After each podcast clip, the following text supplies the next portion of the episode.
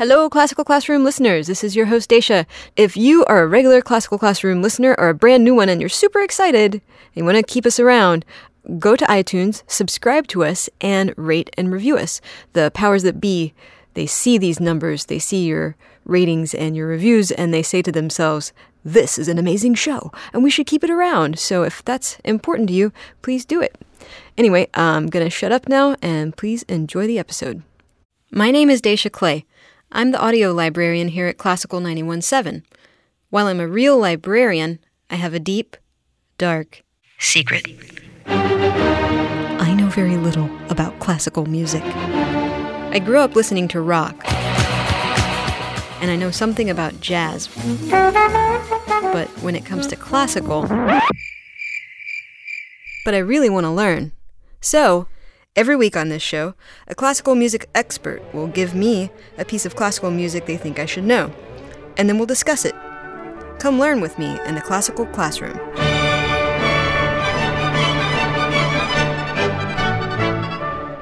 Hello, everyone, and welcome to the Classical Classroom. I'm Daisha Clay, and here with me today is Yundi. Yundi started playing piano when he was seven. Before that, he played the accordion. So cool. He's toured all over the world and he's played with many of the world's greatest orchestras. In addition to his work as a pianist, Yundi is also involved in humanitarian work. He acts as an ambassador for the Red Cross Society of China. Yundi gained a lot of recognition when he won first prize at the Chopin International Piano Competition at the age of 18, which made him the youngest and the first Chinese winner of the competition. Since then, he's become known as a Chopin expert and was even given a gold medal for merit to culture by the government of Poland for his work. Yundi, welcome to the Classical Classroom. Hi. So I assume that since you've won the Chopin competition and now you're going to be on the jury of the Chopin competition and you just put out this new CD of Chopin preludes that you're going to be teaching me about Beethoven. Yeah. I'm just kidding. I think we're going to talk about Chopin. Yeah, I think uh, it's a wonderful uh, experience uh, to record Chopin Prelude because this year is one of the, uh, I think, celebrating year for me to celebrate uh, winning Chopin competition 15 years. So it's been 15 years since you won the Chopin competition. Right. Wow. Yeah, and also October will be the jury to Warsaw uh, for the Chopin competition. So it's a big difference than 15 years ago. I'm uh, competitors, and this year will be the youngest jury. So it's wow. a big challenge for me. So that's why I made decision this year. I record and perform Chopin in the world. So okay. So what what do you think? You're you're obviously a big fan of Chopin. Your your career had its roots in Chopin and now you've you've gone back to Chopin. What does Chopin contribute to classical music that was so unique that makes you love his work so much? As he's uh, he's so genius. First of all, he's uh, especially the piano work is uh, fantastic. So it's uh, one of the best I think that you can find for the arrangement for piano, mm-hmm. and uh, he really knows the 88 keys. So uh-huh. every key he knows exactly, and and also his his composition is uh, you every time when you hear Chopin, he's he's really, you know, he's give his soul and he gives his heart and, and love in mm. the music. That's people always loved him. Yeah, that's uh, it's it's definitely very. Um, every I listen I listened to the whole CD and the whole thing was just kind of an emotional uh, not to sound too cheesy, but it was kind of an emotional journey. You go through a, like a full kind of range of emotions. Right. Let's talk a little bit about who Chopin was. We actually haven't talked about him a whole lot on this show. So, can you just tell us a little bit about who he was? He's uh, really the composer uh, for the piano side, and mm-hmm. his whole life just composed for piano. So there's really? no yeah no anybody else composer like. Uh, uh, Liszt or Beethoven, so they have a symphony, they have a, diff- a violin, uh, cello, and many others. But Chopin only wrote the music for piano. So oh, that's why he's so special. I think uh, the connection with the piano. So yeah. he uh, almost I think his all music and with a different technique and also his uh, melodic and his poetic, his um, romantic side is really on that on 19th century is uh, one of the most important. Uh, for me, is my music king. So from what I understand, he lived in the 1800s, but where was he from? Where did he grow up? I think he's uh, he's from Poland. He grew up, but he during that time has a has a war, you know, during uh-huh. the wartime. So he cannot uh, stay in his country. He he run to uh, France. So the, um, but uh, he he died quite young. I think uh, around 30, 33 or thirty four. But wow. and after he died, he he asked uh, his country, so he want to uh, back for uh, his heart, uh-huh. his heart move back to from France to Poland. So, so basically, he was taken from Poland because of the terrible circumstances that were going on there with the war. He moves off to France, but then he misses Poland, and so he comes back. That's also you can see a lot of his uh, music also is uh, emotion from his native. So it actually really affected his music and his composition. Right, that's right. So now, what about these preludes? Where did they come from? What were the circumstances going on in Chopin's life when he composed these? Can you tell me a little bit about that? And also, I'm calling them pieces, but I don't actually know what a prelude is, or if I'm even saying it correctly. I think prelude is a, is a, is a from each small different piece. So mm-hmm. each small piece have each different character. So like uh, for example, the most well-known uh, 15th uh, raindrop is uh, one of the piece. So he actually wrote this piece in the Spain, this uh, Mallorca island. Oh, okay. So he wrote these pieces. Yeah, during Mallorca. his I think one of the vac- vacation, he feels sick. So then he went to Mallorca Island and um, to rest. During that time, he wrote this uh, composition. okay, so he was like convalescing in Mallorca, but he wasn't actually living there. Yes.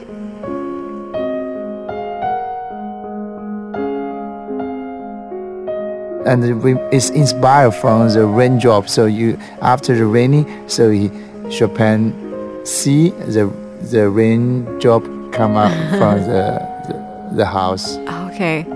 So he's like looking at the raindrops falling. Yes, from all the window. Uh-huh. So that gives his uh, basic oh, idea. So the so left cool. hand, the the many melodies, the tone from left hand is uh, inspired from the raindrop. Oh, that you can hear from the uh, from the music. You can see the front of the table and the, look at the outside of the window. You see the old raindrop come yeah. Yeah, it can totally sort of see the the rain falling. You know, you're sitting inside of your house, you're watching it come down the windows.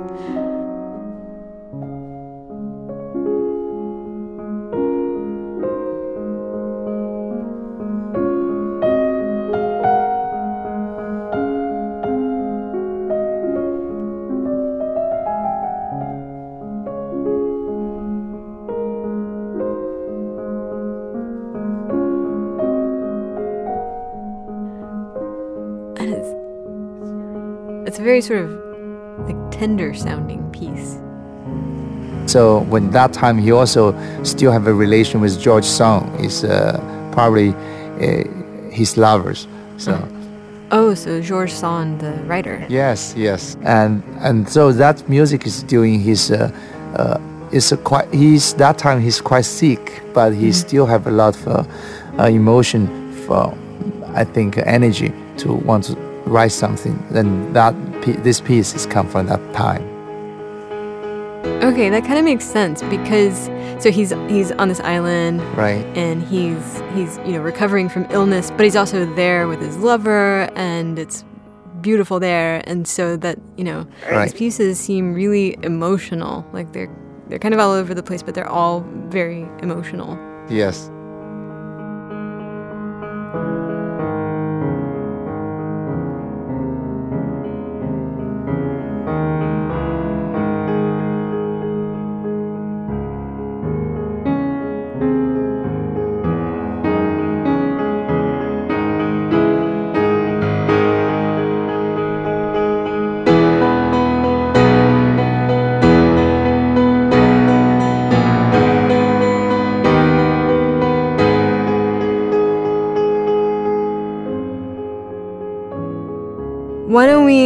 Take a listen to one that's totally different?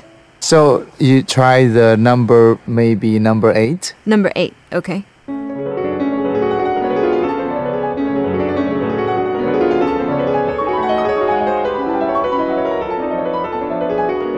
Oh wow. What a shift.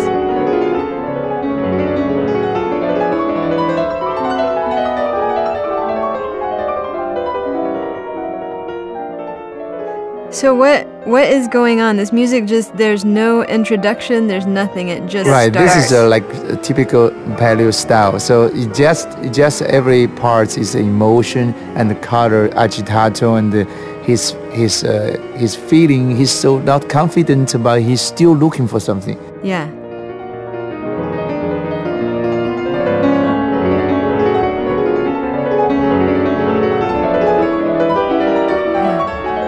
Yeah, it's like searching all over the place. He's searching. Yeah. Yeah.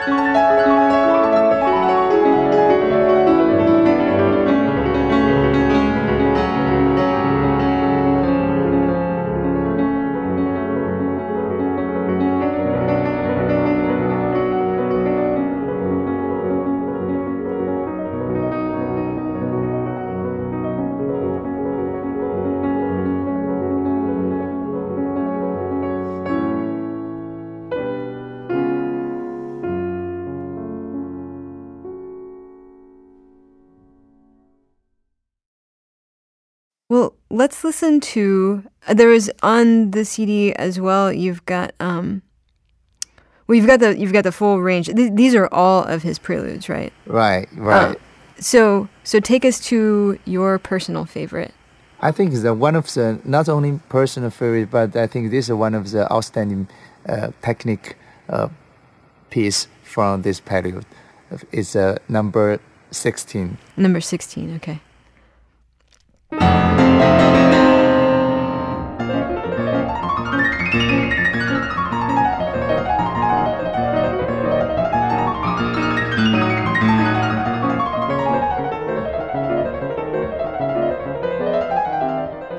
moly! so, so tell uh, tell me what's going on here. What is what is this prelude about? This is a, uh, also about passionate, and the, the Chopin just gift his uh, fire the music. It's not usual to do like this because Chopin is always more melody side, as you already hear, is very poetic, very elegant. But this is really something different. Oh yeah, I mean, you, you kind of always hear people characterize Chopin's work as being so sort of gentle, but this is definitely not that.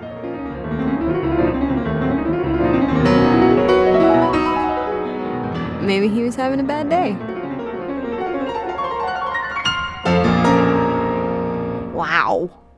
That was amazing. Your playing is amazing. Thanks. Wow, like Chopin has such a a range that must be really challenging as a performer to be asked to go very slow and then very fast and to play with all of these different emotions. What's I know that you also play a lot of Beethoven. So like what's different about playing Chopin than playing Beethoven or other composers? I think Chopin's uh, music for me is uh, totally different and uh, and uh, the, it's a um, most unique I think composer from any others because I just played uh, Beethoven Emperor Concerto yesterday. So I think if you now I'm listening Chopin's music, I think it's totally changed my mind. It's a different side, totally.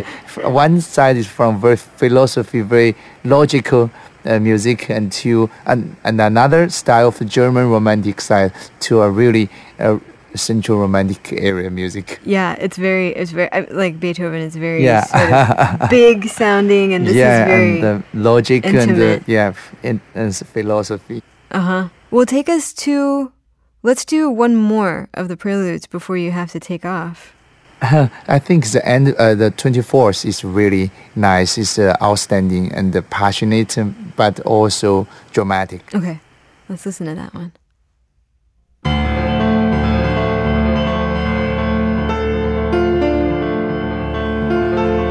You can hear from the melody, the, the dramatic. Yeah. How Chopin's also fighting probably with he's he's sick that time, so he want to fighting with his his problem.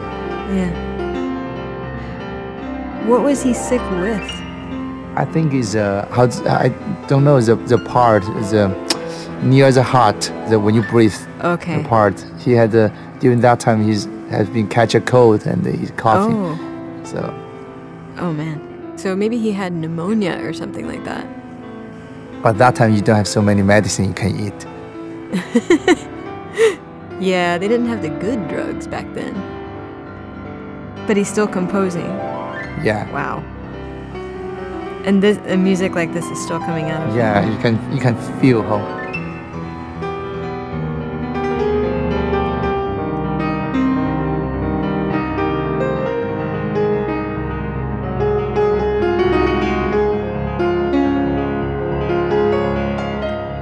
Will you talk a little bit about the technical side of this? I mean, the, we've talked a lot about the emotion that's inherent in these, but but when it came comes to actually playing the music, like what what is involved in sh- playing Chopin that's different?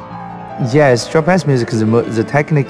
First, for me, is uh, tone color. That you should find the right tone color. So that is uh, one of the most important style for Chopin. And other hand, you need uh, left hand. You always is a tempo for Chopin. But right side, right hand, you is uh, so many sometimes many rubato. But you you will not rubato your left hand as a basic like metronome the, the tempo. But you only do a rubato in the right right side, right hand. Okay, so like both hands are doing something totally different. Yes, yes. That's crazy.